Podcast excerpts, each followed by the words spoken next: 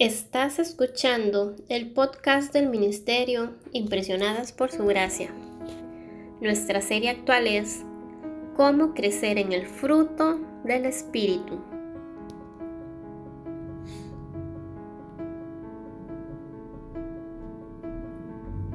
El tema de hoy es luchar por la templanza.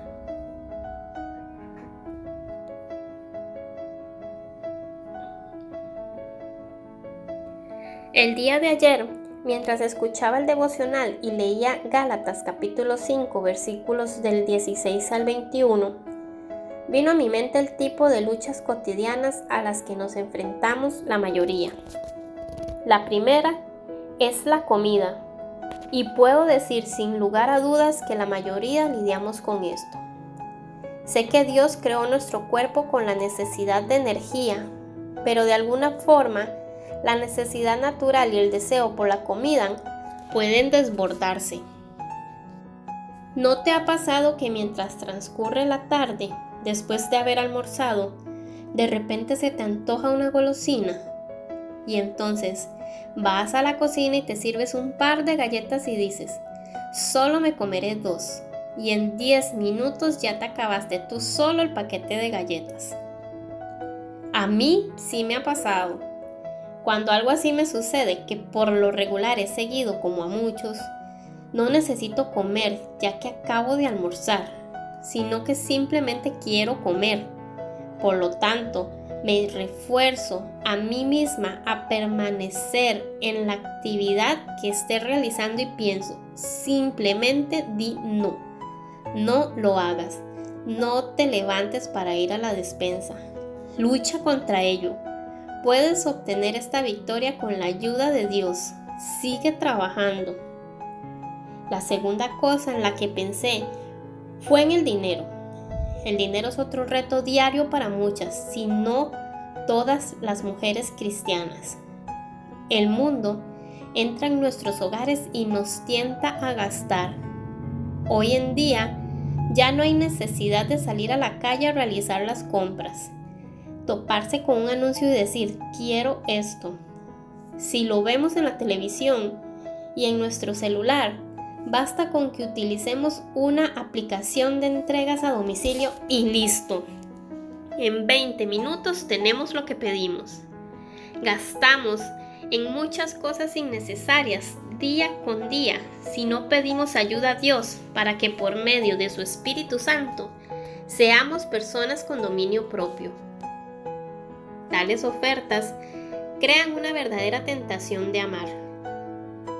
Las cosas que están en el mundo, como dice Primera de Juan, capítulo 2, versículo 15, lo que me lleva al siguiente punto. Muy relacionado con el asunto del dinero está el de las posesiones. Soy como cualquier ama de casa a la que le encantan tener una casa agradable llena de todos los pequeños toques que la convierten en un lugar acogedor y agradable. Todos esos pequeños toques que cuestan dinero. ¿Has escuchado que las mujeres somos adictas a las compras? Bueno, ese es un mensaje que el mundo ha querido vendernos y nosotras somos tan débiles que creemos la mentira y terminamos por convertirnos en eso, creyendo que es lo que toda mujer debe hacer salir y comprar. Pero podemos decir, no lo hagas. No es simple si has llevado una vida de compras compulsivas sin darte cuenta. Pero nada es imposible para Dios y si recurres a Él en lugar de las compras, poco a poco quitarás ese mal hábito de tu vida. No es malo comprar cosas para la casa. Incluso hay adornos muy sencillos de crear con ayuda de un breve tutorial y sin gastar tanto. Lo malo es la adicción a la emoción, la casa, la anticipación que experimentamos mientras vemos de tienda en tienda. Así que cuando te encuentres en una situación similar, detente y pregúntate, ¿lo quiero o lo necesito? Y entonces te darás cuenta que muy probablemente estás a punto de comprar algo innecesario lo último de mi lista es el café. Me encanta el aroma del café. Recuerdo que cuando era chica iba con mi padre de compras, pasábamos siempre cerca de un local en el que tenían café molido. Fuera la hora que fuera, pasábamos por ahí quedándonos maravillados por el aroma del café. Para mí, ese olor era distintivo de ese lugar. Y es que no solo me encanta el aroma del café, también me gusta su sabor y la energía que me da. Me encanta el calor del café y el rito de sentarme a tomar una taza de café.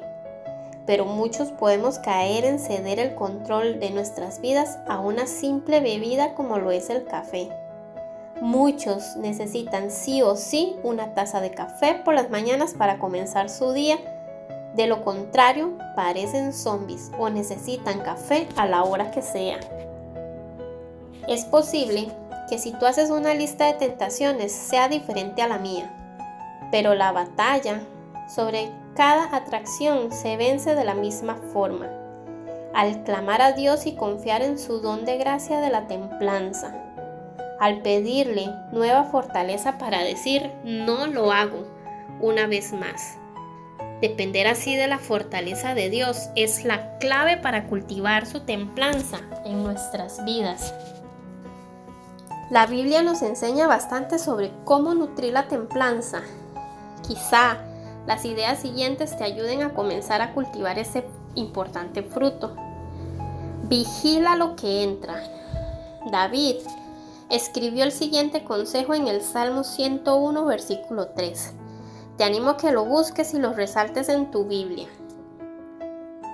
No pondré delante de mis ojos cosa injusta mantente ocupada.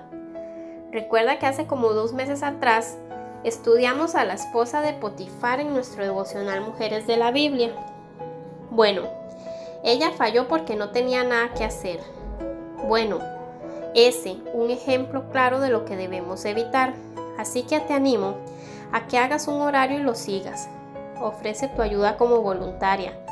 Haz lo que necesites para mantenerte ocupada. Al hacer eso, te negarás a comer el pan de balde, como dice Proverbios 31, versículo 27, y hallarás que tienes menos tiempo para dejarte tentar.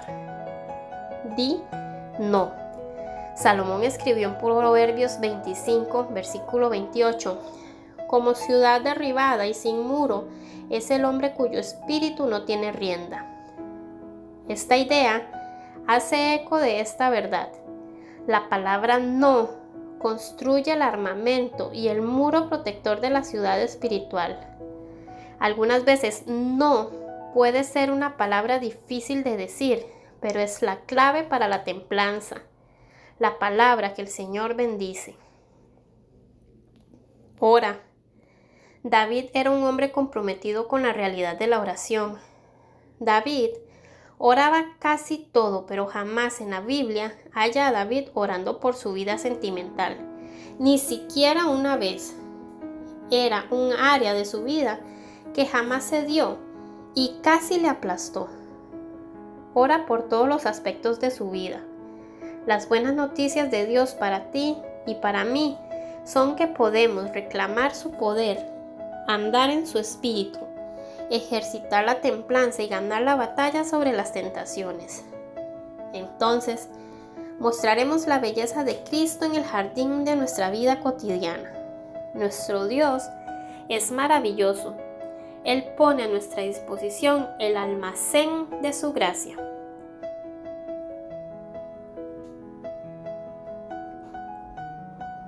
Nuestra oración es que a medida que aprendimos de esta temporada acerca del fruto del Espíritu, nos sintamos conmovidas a entregarnos por completo a Cristo, tratando solo de seguirle y crecer en piedad para que otros puedan ver en nosotras el resplandor del Salvador.